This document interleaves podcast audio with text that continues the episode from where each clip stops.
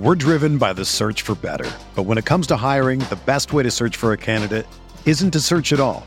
Don't search match with Indeed. Indeed is your matching and hiring platform with over 350 million global monthly visitors, according to Indeed data, and a matching engine that helps you find quality candidates fast. Ditch the busy work. Use Indeed for scheduling, screening, and messaging so you can connect with candidates faster. Leveraging over 140 million qualifications and preferences every day, Indeed's matching engine is constantly learning from your preferences, so the more you use Indeed, the better it gets. Join more than 3.5 million businesses worldwide that use Indeed to hire great talent fast. And listeners of this show will get a $75 sponsored job credit to get your jobs more visibility at Indeed.com slash BlueWire. Just go to Indeed.com slash BlueWire right now and support our show by saying that you heard about Indeed on this podcast. That's Indeed.com slash BlueWire. Terms and conditions apply. Need to hire? You need Indeed. Whether you're a world class athlete or a podcaster like me, we all understand the importance of mental and physical well being and proper recovery for top notch performance. That's why I'm excited that Unifyd Healing is sponsoring podcasts on the Blue Wire Network. Unifyd Healing is a new and super innovative global network of wellness centers powered by Energy Enhancement System, or EE System. If you haven't heard of the EE System yet, then you'll want to listen up. This technology promotes wellness, deep relaxation, purification, and rejuvenation. Wherever you are across the globe, access to a center is easy and affordable. Interested in experiencing the EE System technology for yourself? Go to unifydhealing.com slash bluewire to learn more and find a center near you. That's unified, U-N-I-F-Y-D, healing.com slash bluewire. No material or testimonials on the Unifyd Healing website are intended to be viewed as medical advice or a substitute for professional medical advice, diagnosis, or treatment. Always seek the advice of your physician or other qualified healthcare provider with any questions you may have regarding a medical condition or treatment and before undertaking a new healthcare regimen, including EE system. I don't know about everyone listening, but after a long day of work, I just need to come home to a nice, refreshing tall boy to ease my stress. I actually just had three or four last night, if I'm being honest. No, not those tall boys. A refreshing tall can of liquid death was exactly what I needed. If you've noticed a new tall boy can in the water section that looks like a beer or an energy drink, it's actually liquid death, a mountain spring water from the Alps that comes in still, sparkling, or in three different flavors. Try the lime, trust me. Why is the water called liquid death, you ask? Well, because it will brutally murder your thirst, and their infinitely recyclable tallboy cans are helping to bring death to plastic bottles. They also donate 10% of the profits from every can sold to help kill plastic pollution. There's just something special about grabbing an ice cold can of liquid death, hearing the pop when you open it, and quenching your thirst with the best tasting still or sparkling water on the market. I honestly could not go back to bottles even if I wanted to. As I mentioned, I can't recommend the sparkling lime liquid death enough. It has the perfect lime flavor to go with a crisp, refreshing finish. It's also the best water to mess with just about everyone you know, as they probably think you're chugging a beer in your car or a work meeting at about 9 a.m. Seriously, guys, check this product out. I've been absolutely loving it, and I know you will too. Go get Liquid Death at your local Woodman's, 7 Eleven, Roundy's, or Hy-Vee, or find a Liquid Death retailer near you with their store locator tool at liquiddeath.com slash pack a day. That's liquiddeath.com slash pack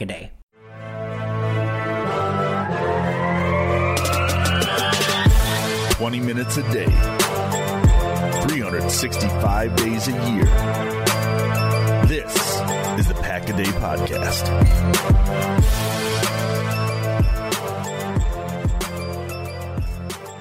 What's up, everybody? Happy Friday. Welcome back to the Pack a Day podcast. I'm your host, Andy Herman. You can follow me on Twitter at Andy Herman NFL. It is Friday, so you know what that means. I'm joined by the one and only Mike Wahle. You can follow him on Twitter at Mike Wahle68. Mike, it's been a little bit of a rough week from a, a Packers standpoint. A lot of takes out there. But before we get into all of that, how the heck are you doing? Andy, I'm doing great. Thanks as always for having me. Yeah, you bet, man. So as mentioned, uh, we we've I think we've exhausted in Packerland every take there is to have of what's wrong with the Packers. It's been a rough week. I do want to talk about some positives before we get there. I do want to get your overarching take. Let's just say you're given the keys to the car. You're you're taking over 1265. You get to put the, the coach's hat on and you can make a couple changes just based on what you've seen so far. I'm going to let you have the floor. What are some things that are bothering you? What are some changes that you would like to see made with the Packers right now? So I'll just give you one on offense and defense. Offensively, yep, I'm going to feature Aaron Jones as often as possible. I think he is the biggest playmaker we have, aside from number 12, obviously. Um, he can uh, he can effectively improve the performances of all the offensive linemen, the tight ends that are blocked that are being you know asked to block. Uh, he can effectively improve the performances of, of the wide receivers. He has that ability right now because he's playing at such a high level. So I want to utilize him in the run game and the pass game. I want the ball in, in Aaron Jones's hands in a in a position to be successful as often as possible until they absolutely force you to do something else, and then we can kind of unleash some of the threats that we have in the passing game. And defensively, I think we have seven first rounders on defense, and yep. then we have some we have some big money free agents and whatnot. I would like to see first round players being put in a position to make first round plays. Like I, I, I remember I should talk about this a lot. It was a bend but don't break defense. It was in vogue in 2021 in the National Football League, and it just feels like right now we are playing 10 yards off the ball in some sort of two high shell defense over and over and over again. People can dink and dunk as much as they want, and they're getting to this. They're getting to these positions where, listen, if you want to play soft the entire game, you better gang tackle. You better be. You better make some athletic plays. You better be like Peanut Tillman and knock the ball out. We don't do any of that. I want our first round players to make first round plays, and I'm talking specifically about the secondary. And just so you know, Andy, and everybody out there knows, I do not think it's their fault. I think this is how they're being coached, and I think that is a problem. I could not agree more. I think there's a divorce between the what these players do best and what they're being asked to do. I've said it all week that there's there's no Kam Chancellor, there's no Peanut Tillman on this defense that's you know forcing the ball out, that's crushing defenders as they come across the middle. Uh, Adrian Amos, fine tackler. Darnell Savage, he's on the smaller side. Alexander on the smaller side. Douglas, good tackler. Um, Eric Stokes, not the most physical guy in the world. That's, you know, uh, outside of Rasul, like Rasul, I would say is probably an above average tackler for his position. I would say Amos is probably around average. Um, and then I think everyone else is below average. Like if you're going to play a rally to the football and, and tackle defensive backfield, you better have rally to the football and, and tackle defensive backs. And they don't. And I think it's the, thing that's frustrating is you look at Jaire Alexander, I think he's probably the, the perfect example, but I think you could say the same thing about Stokes and Douglas as well. Um, I'm not saying anyone can just play zone off coverage. And obviously, we just talked about a specific skill set that you need to have, but you don't need to pay a top tier cover corner like Jaire Alexander, the highest money in the world, if you're going to be playing 12 yards, 14 yards off of a practice squad wide receiver that they called up during the week.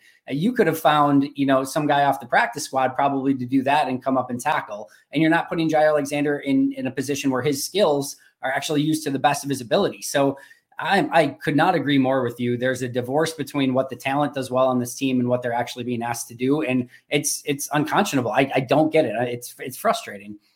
Yeah, we we talked about this briefly off air. Last year, special teams was an issue for multiple years. Special teams was an, was an issue. They have Bisaccia now. He's a culture changer on special teams. Yep. Now we're kind of going into this void of performance with the defense. And the defense has not been a top five defense for the last couple of years, but we have top five talent, particularly this year. If you look on paper, this is a top five defense. If they are not performing to the level that they should, there's really only one place you can look, right? It's, and I'm not talking necessarily about the coaching staff, but I am talking about the culture that's in that room that is led either by players or by the coaching staff. Now, when Za'Darius Smith was here, the first year he was here at least, he set the culture in that room in particular. He changed this, he changed this team for the better because he what what he brought on the field, but also in the locker room. I don't know if they've replaced that. It doesn't look like they've replaced that.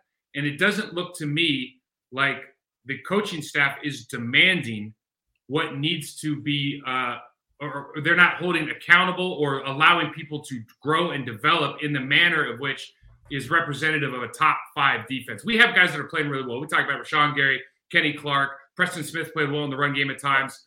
Uh, De'Vondre Campbell's not the same guy that he was last year. I don't know why that is. We've got some new kids. You know, Quay Walker's not going to be what he's going to be in three years from now. But if we're looking at the defensive secondary, they are to me they're they're being muzzled, and it just doesn't make a lot of sense.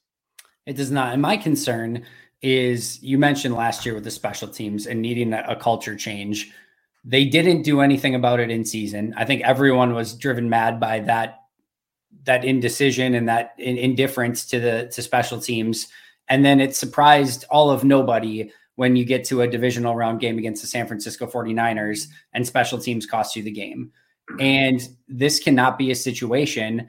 And I'm not necessarily calling for for Joe Barry's dismissal or anything like that here, but I also don't think you can wait until the playoffs and this uh, this entire like need of a culture change or need of a shock to the system goes on, and then you're like, uh, you know, you let them go in the offseason and then you bring in somebody and then you finally get that culture change. Like they don't have the ability to wait that long. They, they've got to be better sooner than that. I don't know that there's anyone on the staff currently. Like I know Jerry Gray has defensive, uh, you know, coordinator experience. He, that doesn't seem like the, the secondary right now can't communicate correctly. So like that doesn't exactly give me the greatest vote of confidence in the world that like, like hey, let's make him defensive coordinator.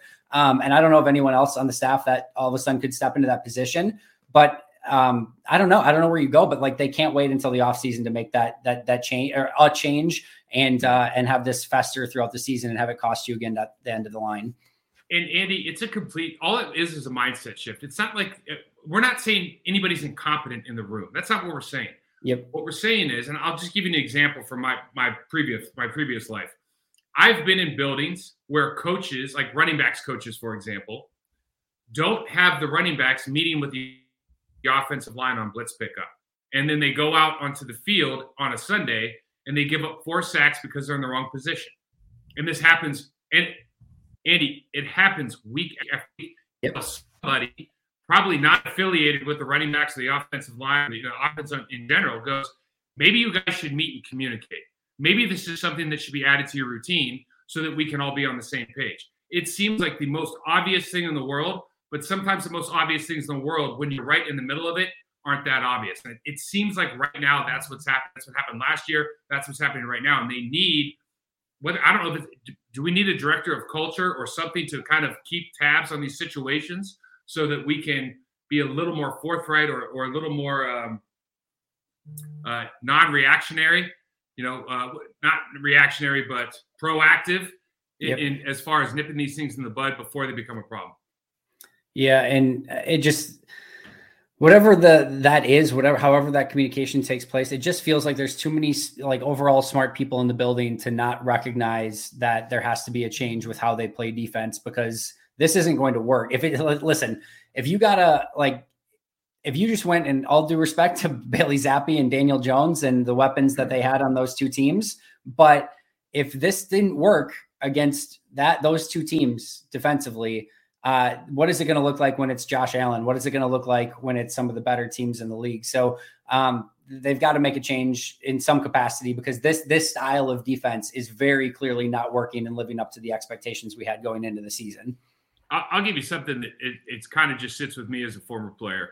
So I, I, think it multiple times this week. I think I think it was. I'm pretty sure Coach LaFleur had comments about needing to do more from a defensive secondary standpoint kind of we need to call these. We need to do players need to do this, and coaches need to do that. Yep. And then we talked about, and then we flip it on the other side and go, our you know our AJ Dillon Aaron Jones combination touched the ball 19 times. We need to you know we need to do I need to do a better job of that, right?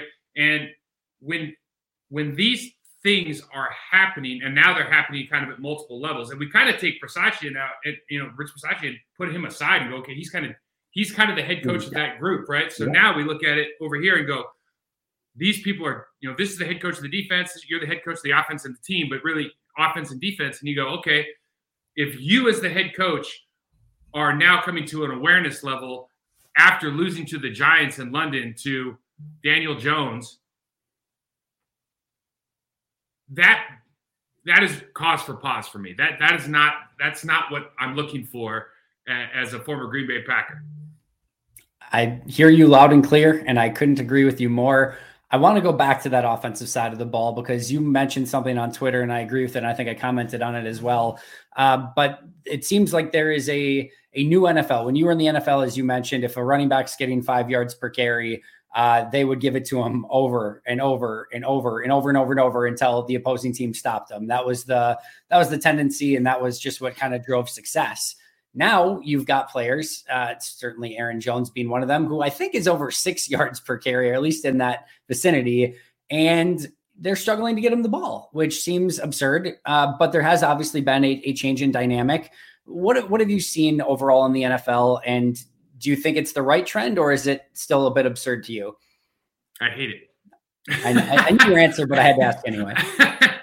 so, what's generally happened is the tight end position has changed into a slot receiver, and so what we do now, more often than not, is you see a lot of twelve personnel in the games now, right? You see a ton of two tight end sets, but a lot of teams are still playing two tight end sets as nickel defense because these guys can't block, right? So it might as well be 11 personnel. And so what that means is these these uh, running backs are seeing five, six, sometimes seven man boxes. I mean, God forbid you saw a seven man box now. I mean, Andy, I, Ahman Green and I watch a game, and we'll count the number of five man boxes that that AJ or Aaron gets, or six man boxes. We never, I mean, in the third and eight, we'd get a six man box. That's it. We never even get a five man box. And so the, the numbers just are so favorable in the offense because a lot of these defenses are playing that bend but don't break defense. And when you do that, you allow for five yards of carry, six yards of carry, you know, good, some games good seven and a half yards of carry. These things are possible. And what baffles me is you can get down to the 20 yard line, essentially, running Aaron Jones every single play, right? And maybe you have a holding call, and the I mean, the defense is basically hoping that you have a holding call, and they yep. and you get in third and long, and all of a sudden you you know you're you're on your situation where you have to go into your bag of tricks. But if all things are operated are operating well, you can run Aaron Jones to the 20 yard line every time and, and just say, hey, like, we're field goal is our floor and our touchdown is our ceiling. And for whatever reason, you know, teams just don't want to do that. I had a coach, I had a coach back in the day. We're playing Peyton Manning. We were on a third string quarterback. Indianapolis Colts are coming into uh, Carolina. Offensive coordinator stands up in front of us and goes, I am 100% sure that if we run the ball every single play tomorrow, we will win the game. And he just looks, he puts a smile on his face. He goes, Problem is, I just can't do it. So we're going to have to throw it.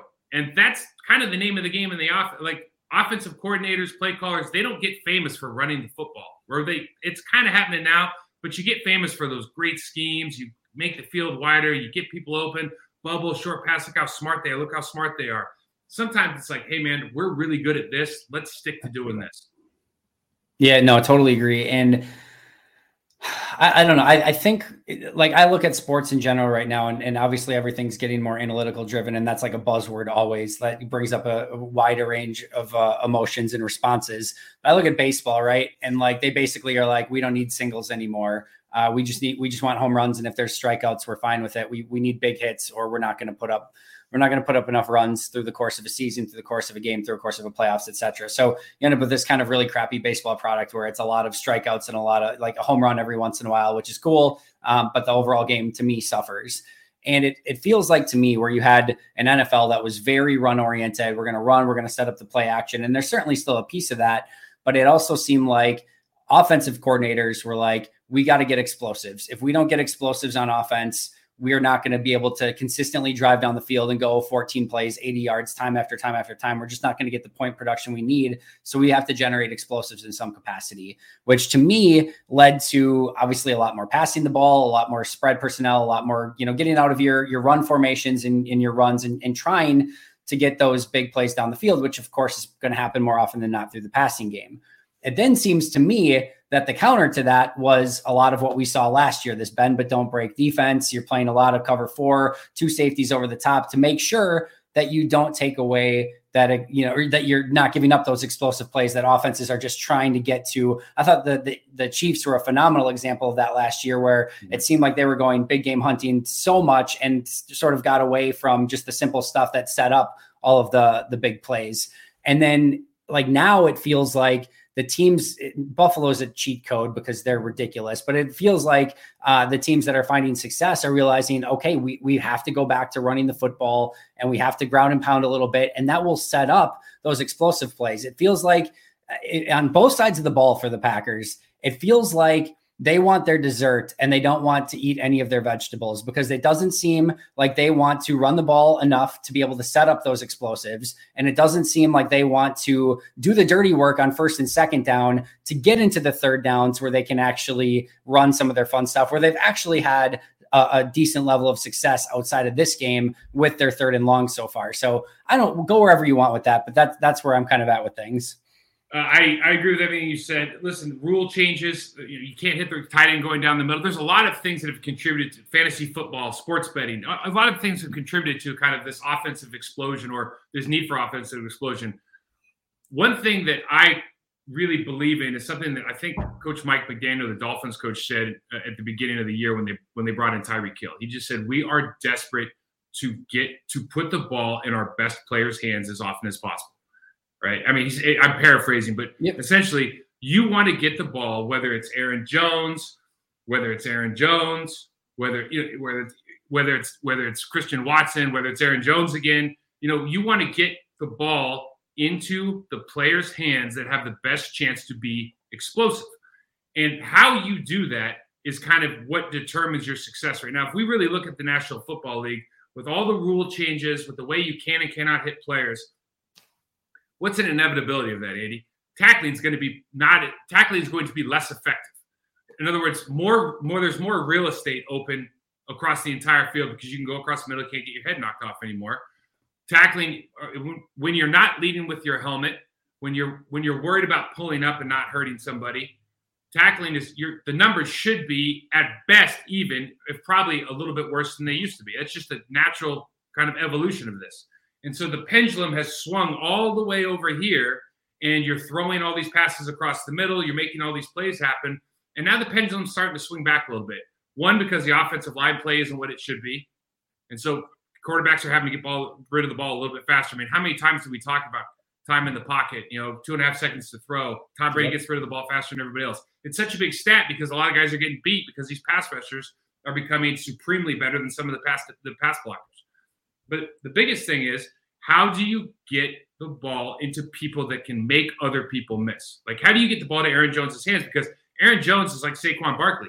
He's one touch away from a 40 yard gain. I think we don't appreciate that as much in the National Football League now because it's just not drawn up that way, right? It's there's uh, we got to beat this one defender. If he tackles you, you tackle him for a five yard gain. But what if you make him miss? Because the people are missing a lot, and that, that's kind of where I go with this. I, I don't know about you, but I feel like, and this is a totally different direction, but like I feel sometimes like when when there's a, a run that goes nowhere or a negative run, there seems to be a lot more frustration than if there's an incomplete pass or like you're like you know you, there's going to be incomplete passes at times. Like you sort of expect that and i think it kind of gets um you know not romanticized, but like you don't think of it as a big of a negative, even as like a sack. Like I feel like I feel like sometimes it's like, all right, we're passing the ball, we're being aggressive, and like, but if you run the ball and you don't get you know four or five yards on it, it's like, oh, the run game's not working. And if I don't know if that like permeates itself in the actual play calling in and of itself, but definitely from a fan standpoint, I definitely see fans get a lot more frustrated when you run and don't get anything than if you pass and don't get anything. And I guess I don't I don't know where to go with that, but that does definitely seems like something that might be tangible as well. Yeah, you're absolutely right. I think everybody feels it because it's a physical confrontation, unlike the other two, right? Yeah. So if I get if I drop a pass, if I, if the ball go you know sails overhead, all these things happen. It's just kind of the normal course of events. It's like uh, it's like in the dark in the Dark Knight when the Joker says, you know, all these all the things that are supposed to happen when they happen, we don't it doesn't bother us, right? Right. So when you physically get beat at the line of scrimmage and Aaron Jones runs into the three technique because he got penetration on the backside B block, people get upset because that shouldn't happen. That's against the course of normal events. And when that happens, we all get frustrated. And unfortunately, what happens now is the knee jerk reaction is like, well, that play doesn't work anymore. I got beat once the play doesn't work anymore. And that happens to players, that happens to play callers, and that happens to fans. It's not just one group. Everybody has it. It's natural human tendency to have that same adverse reaction to something going not normal. Um, but I think it is more prevalent now from a patient standpoint. Like we lack, you know, humans lack patience. We're worse now with social media. We lack patience. If it doesn't work the first time, hey, we'll just go to something else. I got a big play. You've seen the size of those play sheets, man. Yeah, They're ridiculous. So Very much so. All right. I wanted to also ask you about the, the, the fourth down play at the end. You've got the RPO. Uh, AJ Dillon maybe has an opportunity, maybe doesn't. As I forget if it was LaFleur. I think it was LaFleur who said like it looks like a punt block uh, up front with everyone coming. Um, I know there's you know the the Monday morning quarterbacks and and everyone looks at it. it's like all right, let's let's hand the ball. I think you posted on Twitter you know you're you're more than happy to to trust 12 in that decision. Um, what did you see on that play? What do you think would have been best, and why the the trusting 12 in that scenario? Well, simple. You trust 12 because he's he's proven that he's the best player, certainly on your team, if not in the league, and, and one of the greatest of all time. So, uh, yeah. who am I to suggest that he's going to do the wrong thing? You know, you live and die with you know by the sword. Brett Brett threw five interceptions against the St. Louis Rams. He said he threw 14. He didn't care, and we just kept going out there and run Fox 2 all go. Like you just you ride with your guy. Um, when you look at that play, they've got every gap covered, but you see some opportunities for success because they have two guys coming off the backside. They're not going to be able to get to the dive if, if AJ gets the ball. And so really you look at it and you have six on six.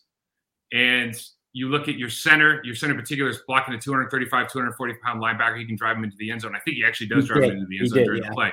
The problem is, I think if you're if you're thinking about it from my perspective, the problem is that you have Royce Newman on uh, uh, our, our, favorite guy over in, in New York, number 97. Yeah. yeah. And, and so that block is at the junction point of where he's going to be able to run. And so that was a problem. But assuming Royce can get even, and again, one point I made on uh, on our show was that none of these players on the New York Giants defensive line are penetrators. This weekend, when you play against Quinnen Williams and those guys, these guys penetrate. Like they get in a racehorse stance and they're coming forward. The Giants guys are space eaters. So all you what you're really hoping for here is at worst a stalemate. And it's like Ahman, Ahman said in our show, if I get a stalemate, he thinks he believes in his ability, especially at a 250 pound AJ Dillon, to run through an arm tackle, run underneath an arm tackle, and go ahead and get those two yards, be able to make that one cut and go. So I think from a lineman's perspective and a running back's perspective, we're always going to want the chance to run the ball and prove that we can do it. We don't care if it's man on man. We feel comfortable with that. Having said that, you got one on one outside with your number one receiver. You got to do what you got to do. Yeah, no, I, I trust Rodgers in that decision as well. You've got a one on one. I don't I don't know that I love the the one like Lazard's pretty manned up too, and I get you're giving him a chance, but like game on the line, one on one, Lazard with a jump ball situation. Don't necessarily love that. I know on the backside, um, I think it was Cobb that came open on the slant, if I remember correctly. Uh, at the same time, I know he's reading like he's reading the right side, so he's kind of reading and looking at the receiver. So, and then he's got two guys immediately coming right at him. So I don't even know that he had the opportunity to get back left. But I'm with you. I trust Rodgers in that decision making process with the game on the line. I I read it was either I think one or none. Uh, that he had either one or zero tip passes in the entire season going into that that final drive, and he has two back to back. And it's like you know, it's the NFL. What are you going to do? Sometimes crap happens. And like you said, you live or die with the sword, and Rodgers is your guy, and just didn't work out on that play. It is what it is. Um, you brought up Royce Newman, and there's been a lot of chatter about Royce Newman. Of course, I think he. You know, there's always going to be one offensive lineman. I feel like that has to fall on like the the sword, no matter what. But it does seem like Royce is uh, struggling a little bit right now.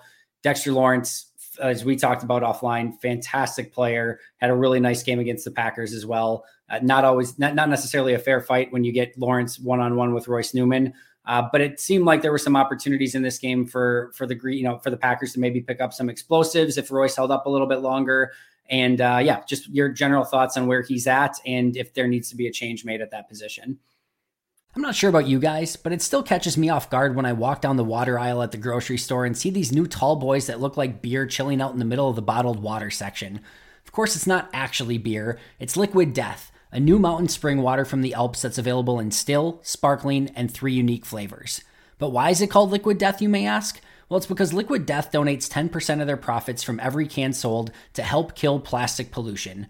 Even better is that the use of their aluminum tallboy cans is also helpful, as aluminum is infinitely recyclable and actually profitable for recycling facilities. Friends, bottled water has always been boring to me, but there's absolutely nothing boring about Liquid Death. I love the crisp, refreshing pop of the can when I open it, and the water simply tastes better in a can than it does out of a bottle. Add in their three unique flavors Personally, I love the lime, and the overall experience is infinitely better than any other water product. Plus, it just looks so much cooler holding a tall boy labeled Liquid Death that looks like you're holding a crisp, refreshing beer. So do me a favor and go get Liquid Death at your local Woodman's, 7-Eleven, Roundy's, or Hy-Vee. Or you can find a Liquid Death retailer near you with their store locator tool at liquiddeath.com slash packaday. That's liquiddeath.com slash packaday. We're driven by the search for better. But when it comes to hiring, the best way to search for a candidate isn't to search at all. Don't search match with Indeed. Indeed is your matching and hiring platform with over 350 million global monthly visitors, according to Indeed data, and a matching engine that helps you find quality candidates fast. Ditch the busy work. Use Indeed for scheduling, screening, and messaging so you can connect with candidates faster. Leveraging over 140 million qualifications and preferences every day, Indeed's matching engine is constantly learning from your preferences, so the more you use Indeed, the better it gets. Join more than 3.5 million businesses worldwide that use Indeed to hire great talent fast. And listeners of this show will get a $75 sponsored job credit to get your jobs more visibility at Indeed.com slash BlueWire. Just go to Indeed.com slash BlueWire right now and support our show by saying that you heard about Indeed on this podcast. That's Indeed.com slash BlueWire. Terms and conditions apply. Need to hire? You need Indeed. When you need mealtime inspiration, it's worth shopping Kroger, where you'll find over 30,000 mouthwatering choices that excite your inner foodie. And no matter what tasty choice you make, you'll enjoy our everyday low prices, plus extra ways to save, like digital coupons worth over $600 each week. You can also save up to $1 off per gallon at the pump with fuel points. More savings and more inspiring flavors make shopping Kroger worth it every time. Kroger, fresh for everyone. Fuel restrictions apply this was the I think that the Giants defensive line is kind of the worst version of an a, opponent that a guy like Royce Newman can face. Yep. Because when when you put 97 in a three technique, because he, you know, he's he, again he's a space eater. But if you say, hey, this is a passing situation, I'm going to put you in a three technique, and all you have to do is bull rush the pocket because Aaron's going to, you know, pretty much, you know, he's pretty disciplined in his pocket movement. Now he can move around, he can certainly make plays happen, but they're right now just trying to get pressure up the middle.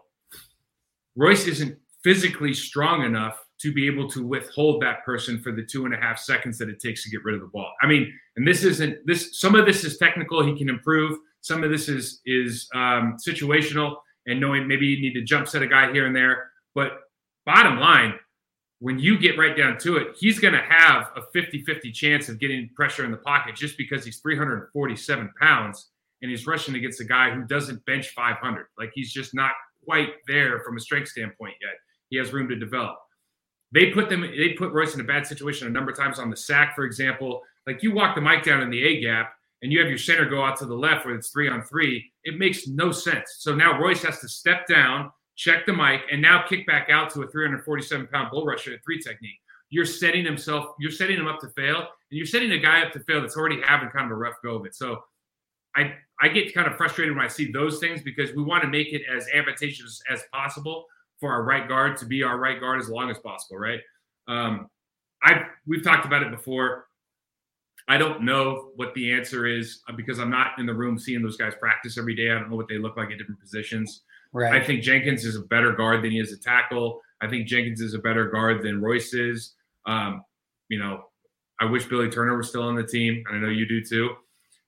and uh, maybe Yosh can move over and play. You know, the thing is,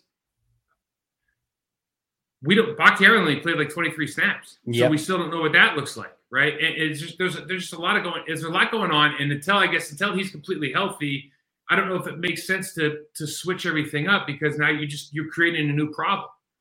Of all the frustrations in this game, uh, the more I marinate on it, the A gap blitzes from the Giants in this game may have been the thing that caused me the most frustration. A because Green Bay never really did a great job of solving it throughout the course of the game, and the Giants brought it on multiple occasions and on a couple times either got a free rusher or got Dexter mm-hmm. Lawrence manned up in one on one so that he could cause havoc. And they just didn't have a good enough plan for that but B, because it just made me so much so much more frustrated that the defense isn't doing anything remotely like that to try to get free rushers to try to get some of those advantageous Um, and I know they've gotten Kenny uh, and Rashawn matched up in some one on ones that they've liked. They've not done a terrible job in that regard, but man, overall, I just I just need to see better preparedness from the offense in that situation and just more ingenuity and creativity from the defense. You know, Andy, the thing that was was nuts about this game for me from the defensive standpoint was if you watch the Chicago game. Oh, we're, we're going to be you, on the same page here. I know. Already. If you only watch one game that the Giants played all year, and it was the last game they played, the Chicago game. So back up another week, they go play the Dallas Cowboys and they get their brains bashed in, right? Because Dallas Cowboys have a great defensive line. They can rush the passer, and they got Daniel Jones dropping back. What do they do the next game? Run, run, run, play action with rollouts, bootlegs, waggles, whatever you want to call them. Keep passes, keep Daniel Jones, make him a weapon at, in the running game, and you know so he has a run pass option. You turn your back to the defense. Now, when Daniel Jones turns around, he's running out to the right or to the left. He just has to throw a route tree play. Is he open? Great, I'll throw it. If he's not open, okay, I'll run it. Now all of a sudden you've taken away like the PhD he has to have in reading coverages because he's not dropping back. He has his back turned to the defense. It turns into literally, can I throw a crosser? Can I throw a drag? Can I throw a seven? It, it turns into a route tree offense that you have the option to run or pass. It just it's like running flood routes in high school. And they did that effectively. Now they didn't score a lot of points, but they moved the ball effectively in Chicago for the first time. Saquon had a great game, obviously. They had some good double teams inside and got the, got got moving a little bit, but they kept pressure off Daniel Jones. All of a sudden, they look like a viable football team from an offensive standpoint. That's why Daboll is going to be the coach of the year. But from our standpoint, it's like, did you not watch the game? Did we? How could you be surprised that they were going to bootleg? Oh well, we thought his ankle was hurt. Well, what else were they going to do? Like literally, there's no other way for the Giants to beat the Packers unless you do exactly what you did against the Bears. I I the day before, so I do a scouting report the day before uh, here on YouTube. Like I, I will go and watch the tape of the opposing team, and then you know go over like some of the keys to the game. And I I said verbatim, I'm like I've never seen a team just go run run run bootleg bootleg. They didn't they didn't go in a pure pass set unless it was like a third and long and they had to go in shotgun. And even then, a lot of times it was still a fake to Saquon, like a, at least a like a semi fake to Saquon. Like they they didn't go away from it at all. And I said like because I thought in the first half Chicago did a terrible job against it, had no no real answers for it. And the second they started bringing a safety and some corners off the edge, so all of a sudden that bootleg comes and he's got somebody right in his lap waiting for him. And I said, "Thank thank you Chicago, I guess, because like you've basically just kind of given Green Bay the game plan on how to stop exactly what they want to do." Like I said, said it verbatim. Thank you, Chicago, for figuring out exactly what the Giants were doing in the first half and putting a blueprint together for Green Bay on how to stop it and what they did in the second half. And just nothing. And like that, and then to, for TJ Slaton in the post game, I take it back. This is the thing I'm most frustrated about. For TJ Slaton in the post game, uh, to say something to the extent of we didn't expect them to do that right. much bootleg, that much play action, that much rollout. It was like either A, that's a woefully underprepared, un, like coaching staff, or B, they were prepared and they told the players, but they didn't get the message across because the players obviously weren't aware of it. So either one, not great. Not sure which one it is, but like it, it's it, it's just uh, I don't even know we what We, we we did our preview show uh, on on Thursday. Exact same conversation. Go watch if anybody wants to know how to you know play against the Giants this weekend. Commit eight people to the box, commit one person to the quarterback at all times. This is how this is effectively how you're going to be able to stop him because he he can't throw as soon as he turns around. He's not going to find a guy. It's going to take him a second. This go what you just said about TJ Slaton's comments because they kind of went on like they, they, they got a little blur, but they kind of went unnoticed. Yep. This is part of the larger discussion that we had at the beginning of, the, of, of this pod, of this show. How is this like? How does that fall through the cracks? Is it is it that we're overthinking. Like it's not like these guys aren't preparing. Listen, the job of an NFL coach is so strenuous and difficult. Like they are there 20 hours a day, all day, every week. You know, every day, every week. Um, it's inefficient, but it is it's a strenuous job. I'm not going to ever suggest that they're not preparing, but this kind of stuff to either be unprepared for that and not knowing what's going to happen after watching the game, or to have not communicated that well enough and we know that they didn't communicate it well enough, Andy, because they didn't do it. Right? We don't we don't bring DB pressure. We haven't brought DB pressure. They didn't bring DB pressure. And that's that's that's the answer to stopping that play. That's bring Savage down the line of scrimmage. Take, I mean, it's like what again? If you're going to run a high school offense, I'm going to run a high school defense. I'm going to bring the Sam Strong safety off the side every time until you prove to me I can't. You you can stop it.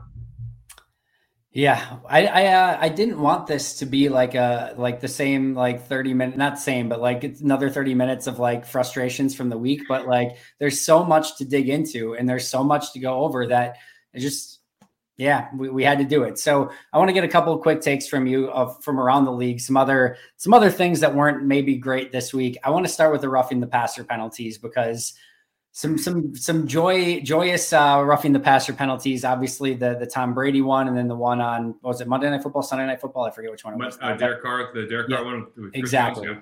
So I, I, don't know what to do, but like maybe you make them reviewable, but like yeah. man, I don't know. I don't know what you do at this point.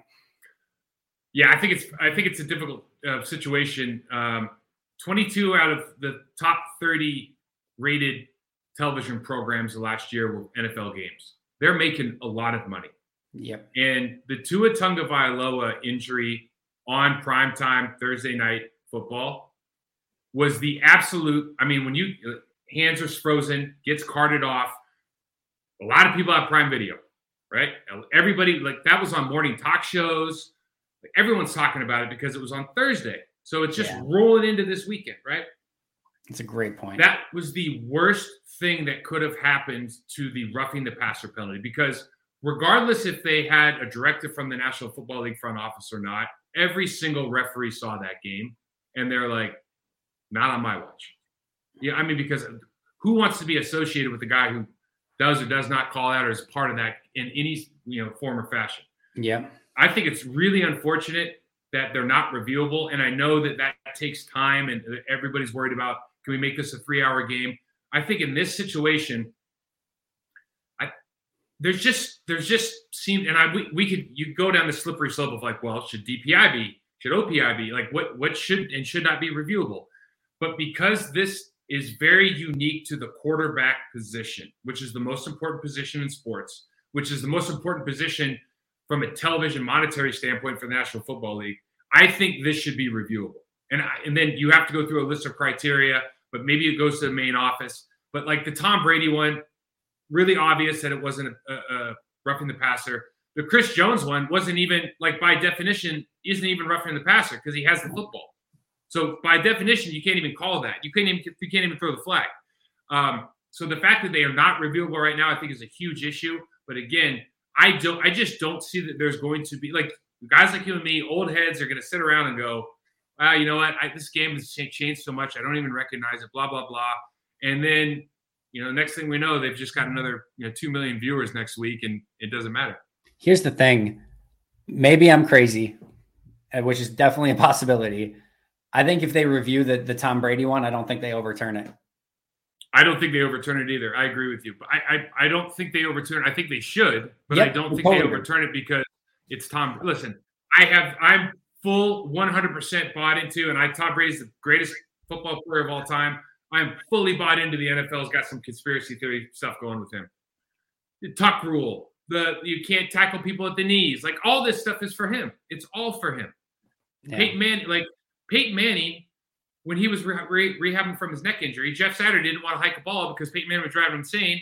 So he goes to the NFLPA and Jeff Saturday effectively gets like the Peyton Manning rule, which is centers can't touch a football in the offseason until like week seven or something like that. Like quarterbacks are responsible for everything that happens in this league.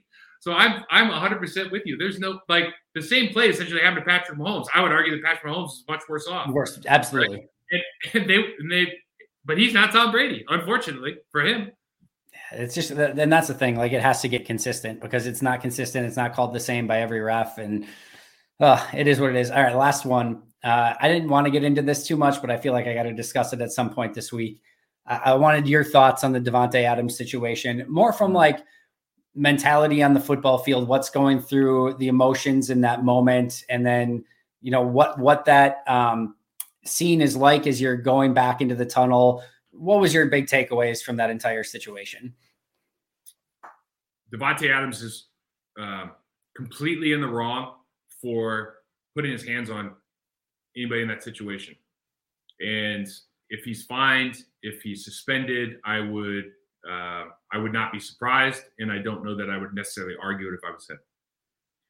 When you're in, when you're a credentialed media member, which this guy was, yep, I think he's a freelance guy. But if you're a credentialed media member and you've been on an NFL field before, if you run in front of an NFL player after a loss and you get knocked over, I can't imagine that you're surprised. And and so I would I, I don't want to, you know, my take is that he, you know, he he's looking for contact. My take is that that that person is looking to file a lawsuit. My, you know, my take is you don't jump out in front of a Davante Adams right after the game. I don't care if they won, lost, or anything. If a guy's running and you jump in front of him and you've got a metal stick in your hand, you're probably going to get knocked over. It doesn't make it right or wrong or anything. I don't care what his, you know, I don't care that it was a tough game. I don't care his, his emotions because we're we might be emotional, but we're not irrational. Like most of these guys aren't irrational. Like you know, we don't. We're not just going around like if if he if he was walking into him from four yards away, Davante would just move. You, you, see what I mean? Like if he was doing the exact same thing and just had a three yard head start and Davante saw him, he would just get out of the way.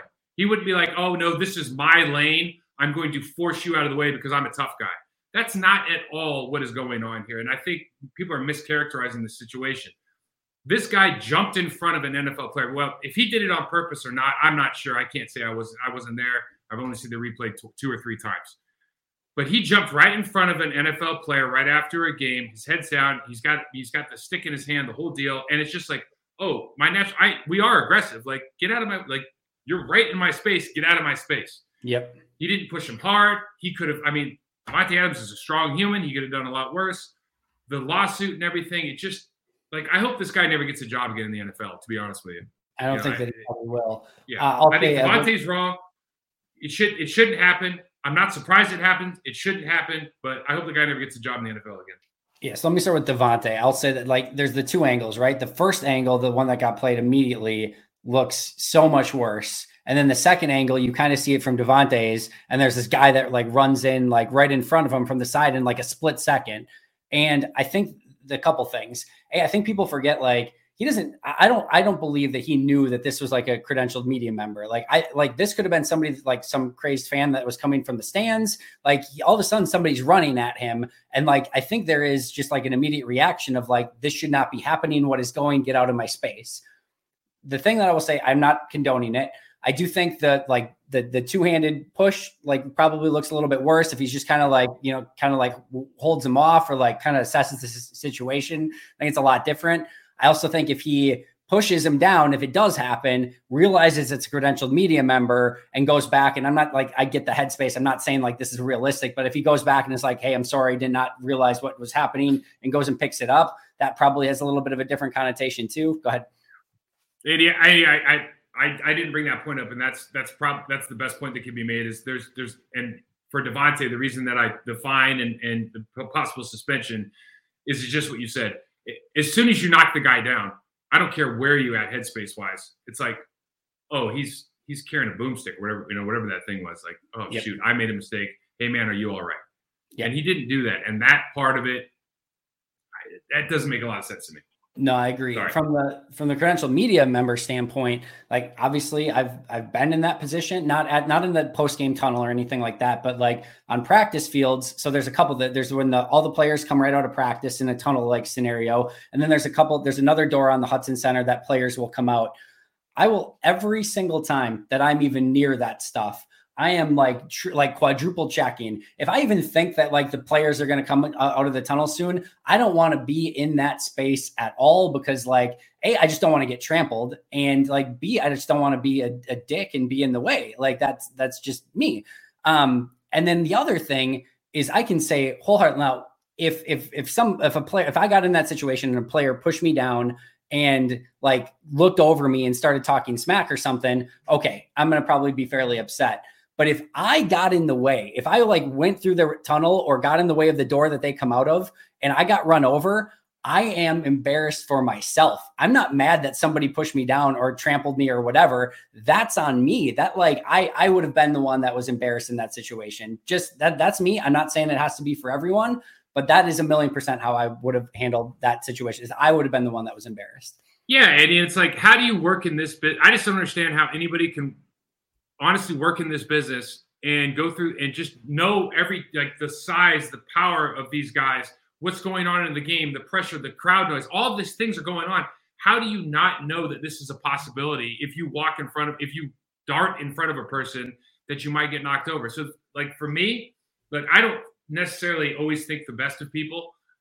Okay, like yep. I and I and we know that this is one we've become this extremely litigious society unfortunately like you know what mcdonald's got sued for the coffee cup deal back you know back in the day the hot coffee it burned somebody's arm like we we we will we're a litigious society so as an nfl player as somebody who is in that position we're always thinking like when when we're walking around like okay if we do this what are the consequences because somebody will sue us right? And unfortunately, you feel like in the NFL arena that you should be in this kind of safe place, right? And people aren't going to do that. And so, my, I guess my whole point is with with him not working in an arena or in a stadium anymore is like if this is, I know it's a public arena, but this is kind of like this has to be somewhat of a safe place for everybody involved.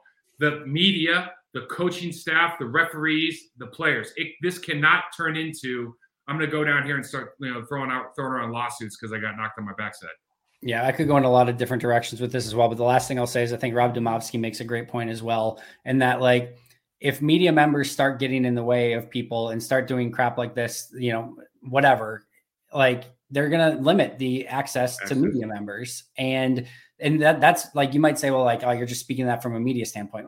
No i'm speaking it from a fan standpoint. Like i want the media to be able to be down there and getting these like the nfl film stuff where you're getting amazing sound on the sideline and you're you know you're getting like these incredible shots and evan siegle's taking these amazing pictures of randall cobb dragging his toes along the sidelines and like I, I, want that access. I don't want it to be limited in any way. And people making you know poor decisions to run in front of players right before they're exiting the tunnel um, could you know have have an effect on that. So I, ideally, last thing is I would have liked I would have liked everyone to just handle it better, right? Like I wish Davante maybe he doesn't realize it, but maybe not be quite as forceful with a push and then go and pick him up and apologize. NFL probably gives him a small fine based on that. The, the guy says, I'm sorry, shouldn't have been in the situation in the first hand. Um, and they, you know, whatever. And it's just done and over with because of all the things that are going on in the world that we could be talking about that are actually like crappy. This seems like very small on the scale of things. Um, but I think if everyone just handles it a degree differently and just a tad bit better, we don't even have to talk about it in the first place. Well said. All right, that is going to do it, Mike. Any other uh, thoughts and, and where can we find your work? yeah, check me out, MikeWahle68 on Twitter, Process to Perform on Instagram. And uh, yeah, the On My Block podcast will be out. The preview show will be out actually tomorrow or today, Friday. We'll be out today, Andy. And uh, we'll probably be talking very similar stuff uh, from a different take from our perspective from Ahman Green and I. So that's, uh, that's definitely one to look for. Yeah, guys, uh, the On My Block podcast, absolutely fantastic. Ahman Green, Mike Wahle. What more could you possibly ask for? If you're not checking that out as part of your daily routine, please make sure to do, or your weekly routine, I should say, please make sure to do so. Mike, thank you as always. Again, follow Mike on Twitter at Mike Wahle68. You can follow the podcast at Pack-A-Day Podcast. You can follow me at Andy Herman NFL. Make sure to subscribe if you haven't already. But until next time, and as always, go Pack Go.